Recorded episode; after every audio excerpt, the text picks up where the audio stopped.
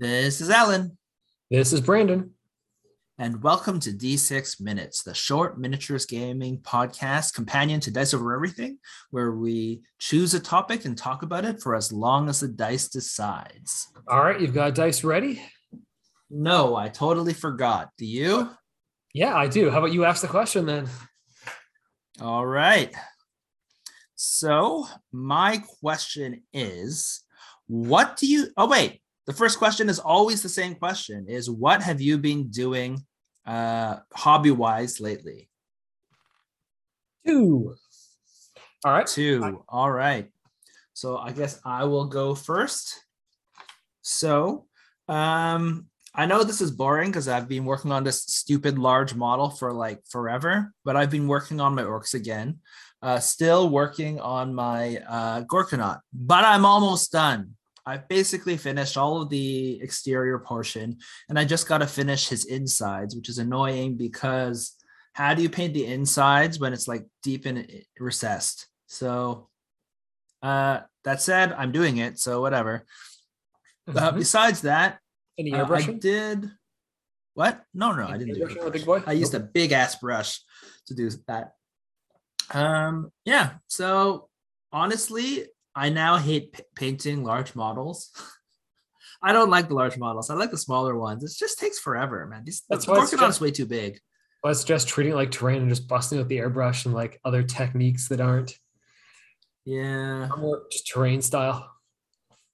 Yeah, I guess you can treat it like a diorama in and of itself. It like has a bunch of little orcs in a couple of spots. So at the same time, it was just it was just too much. So uh yeah, but it's almost done. So I will almost be uh orcs paint complete, except I found one more orc that I wanted to paint. So I have to paint him too. But that's basically it for me. How about you? All right. Well, I've still been painting O12, but I finally finished the 10 robots. I decided to bulk paint at once. But that was intentional to cause burnout to make us work on the robot for our game. And it Yeah. worked. But then again, burnout doesn't necessarily just extend to one thing. I found it, it kind of hits you everywhere. But I've now finished those and switched over to painting some heroes characters for O12, and it looks like they're much more fun. So it's gonna be good. All right. That's great. And yeah, but now now you're back to um what do you call it? Skin tight pants. So Yes. Yes, I am. Sp- spandex. Yeah, I really don't like that aesthetic. All right. So first real topic, uh, I'd like to go because this has been on the docket and we just kind of skipped it for a while. Uh, what do you think about using large brushes, like half an inch or more, like large brushes for painting? And obviously, this is because I've been painting that giant guy and I use quite large brushes for it. All right. All right. It's a privateer press symbol, which means, oh, we got six. Six. All right. So let me go through. Uh, I you- love them. These larger brushes. Okay, half an inch or more is actually maybe maybe that's that's actually I actually never used the half inch brush. Okay. Well, I use the really big ones though, like the big ass thick ones, like the. Uh-huh. Um, um, I used I've used like half an inch, maybe half an inch is too much. Like like uh, I don't know, three quarters of a centimeter. I use the three three quarters centimeter brush a lot, or like half a centimeter. Half a centimeter is not even enough. So like yeah, three quarters of a centimeter, quite a bit on my Gorkanaut. Mhm. I think that's a quite a large brush. A lot of people don't necessarily use it, but um, I found that it helps doing a lot of painting. That people say it's like so much faster with an airbrush, but like you can just use a larger brush. Yeah, I find you want to get if you want good coverage and get getting into the recesses, the airbrush isn't necessarily going to do that. Like if you want to lay down and for the durability of the paint, I find Mhm. you want your base coat to be full thickness, not like airbrush thickness. You could say you prime really well, but primer is not always that thick. So Yep. Uh, Yeah. So like I was trying to paint a whole bunch of terrain for like uh, a cathedral that I bought uh, a while ago.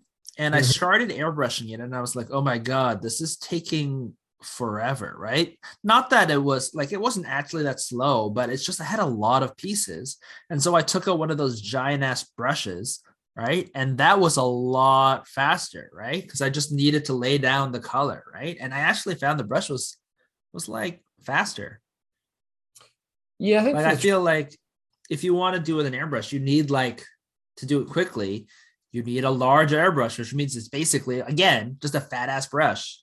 Well, yeah, and also you're going to have different. You're going to have transitions between surfaces unless you're going to mask off things to use the airbrush. You're not getting one color overlapping the other color. Like the Mhm. time it takes to mask everything, you could just bust out that big brush. Like you've got to use decent Mhm. brushes for this, like decent flat, Mm, flat-headed brushes. If I you don't want to go, if you need decent brushes, but you need okay brushes. well, yeah, not not like expensive brushes, but they've got to have like a nice flat. They can't be all ruined. You want to have like a proper edge to them, so when you go up to the edge of the next thing you're painting, that it go, Yeah. gives a good line between the two. But uh, for base Yeah. coating, I don't do that. And then for highlighting, though, I find the airbrush is where you bust out the airbrush, and then I don't Ah. mask properly. I just take a piece of paper and then hold it next to it, or just put my Yeah, hand in makes front of it, and Yeah.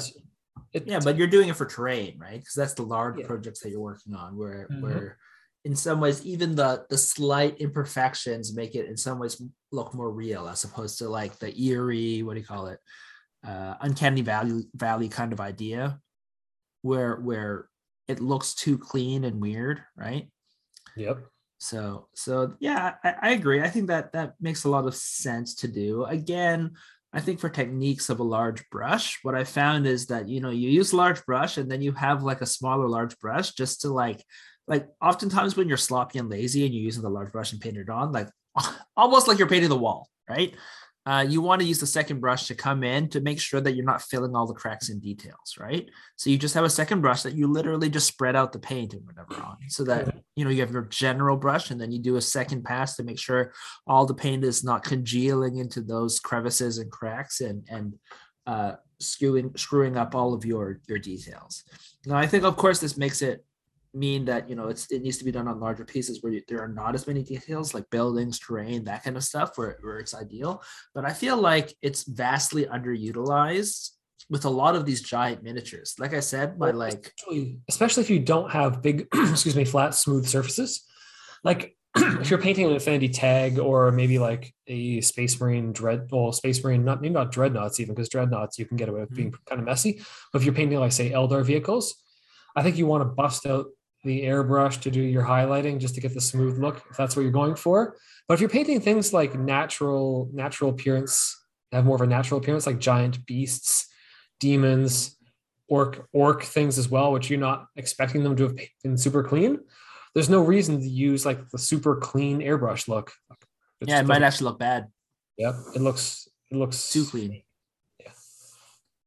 yeah so yeah and and i just think that for a lot, lot a lot of these larger things the, the giant brushes not just like a number six like like i said like a maybe half an inch is too much but like a three quarter inch Mhm. is really really useful i find for that vehicle giant like that that stupid gorkanaut i don't know how long it would have taken me if i didn't just break out these giant brushes so. Yeah, I don't know if you've been getting the same ads on Facebook though, but for some reason it's been showing me Angel Giraldez, the guy who used to do studio painting for Corvus Belli, just like dry brushing all these huge models and then just washing them. He's like, look how amazing this is, just with dry brush, wash, dry brush. It's like and does Okay, it how look does- amazing the end does, but I don't know how he gets there. He like just zoomed in.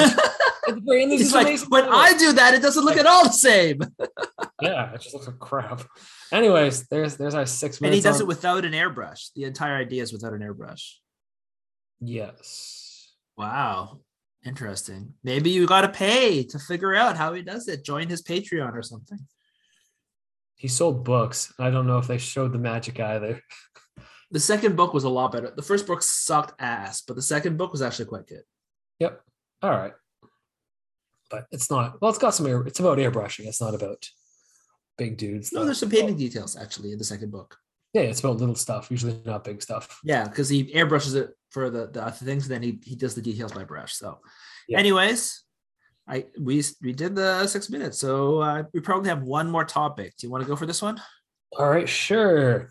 So because I'm giving my O12 a military look, I plan to do some tartan on some of them because they've got like, well, some of them just have kilts. So Mhm. what color of tartan do you think actually looks really cool on minis? Oh my God, no, six again. I should just lied. We don't, it's the freaking six. Well, six minutes on tartans, which I have no idea at all about. Uh, I'm gonna give the out answer. and somehow you're gonna have to stretch out for the rest of the time.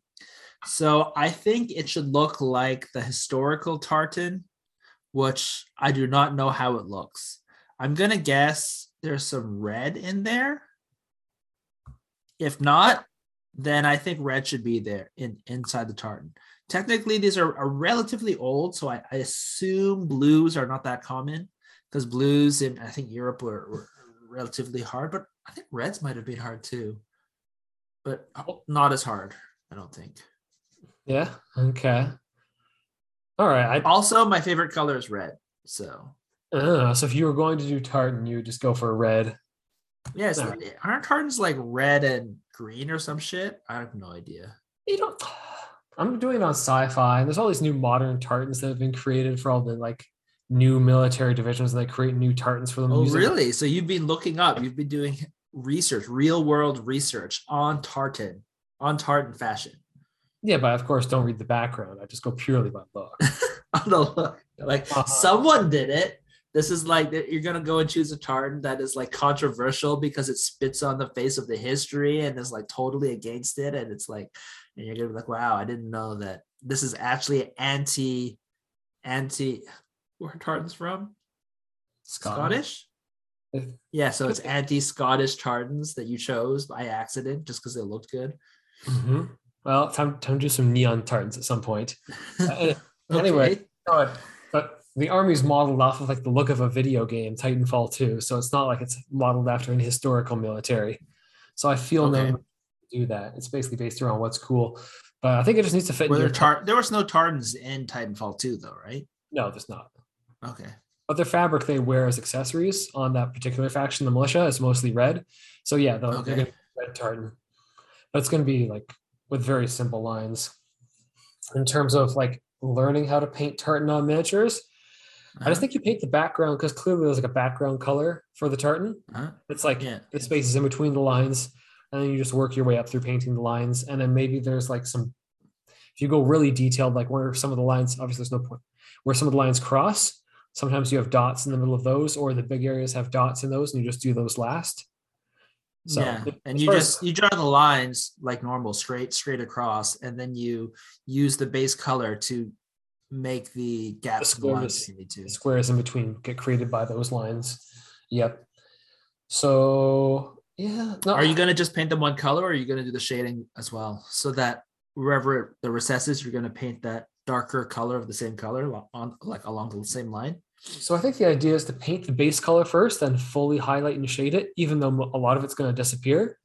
I think you Yeah. need to do that just so it sort of shows through as like highlighted areas and shadowed areas in the colors you paint over. And then just so. go back at the very end after painting all the lines in, and then just do a little bit of highlight areas and a little bit of shading on Yeah. the the lined areas to Yeah, so To just go over the line with a, either a brighter color of the line or or a darker color of the line. Just trace it with. with yeah, it's probably only going to have one highlight and one shadow on those. Mhm. Whereas the actual fabric color is probably gonna be painted in like five steps with five different colors. You're gonna do do stippling and everything like that to make it more look more fabricy.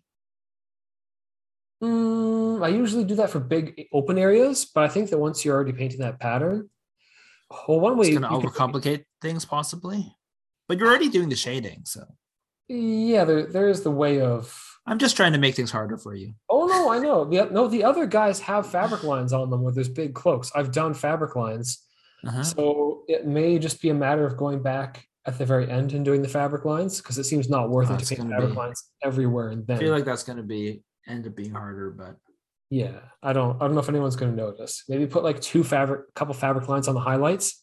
why do you have tartans? For who are these for? It's for the Varangian Guard, which are, I guess, mm. part of, in Scottish faction as well in Infinity. Okay. So Yeah. they've got some tartan going on, and then some of the Greek heroes have some. They're tabards, not tartan, but they're Oh, good. okay. So the Greek heroes are also the Greek Scottish mix in this feature, or they're just appropriating the culture because they thought it looked cool. Yes. In the future, they, they're all just appropriating the culture. They're like, whatever, man, it's fashion now. Mhm. I have a question: Is plaid a tartan pattern? I don't know. We- We're not allowed to look things up as part of this podcast. Not that's a written rule, but we don't do it. So So, so I don't am I know putting you on the spot to guess? I guess. I guess. don't I know what the difference between plaid and tartan is. If you're is, in is it close? Is it plaid or played? I don't know. we don't even know how to pronounce the one word. I thought it was always forever played. Maybe it is forever plaid because there was that um musical that came out, right? And I- that always confused. I never went to watch it. I just heard the commercials, and I thought they said forever played, and I was like, maybe they say forever plaid because I used to pronounce it. Oh, maybe I pronounced it played and then they said plaid, or did I pronounce it plaid and they said played? I have no idea.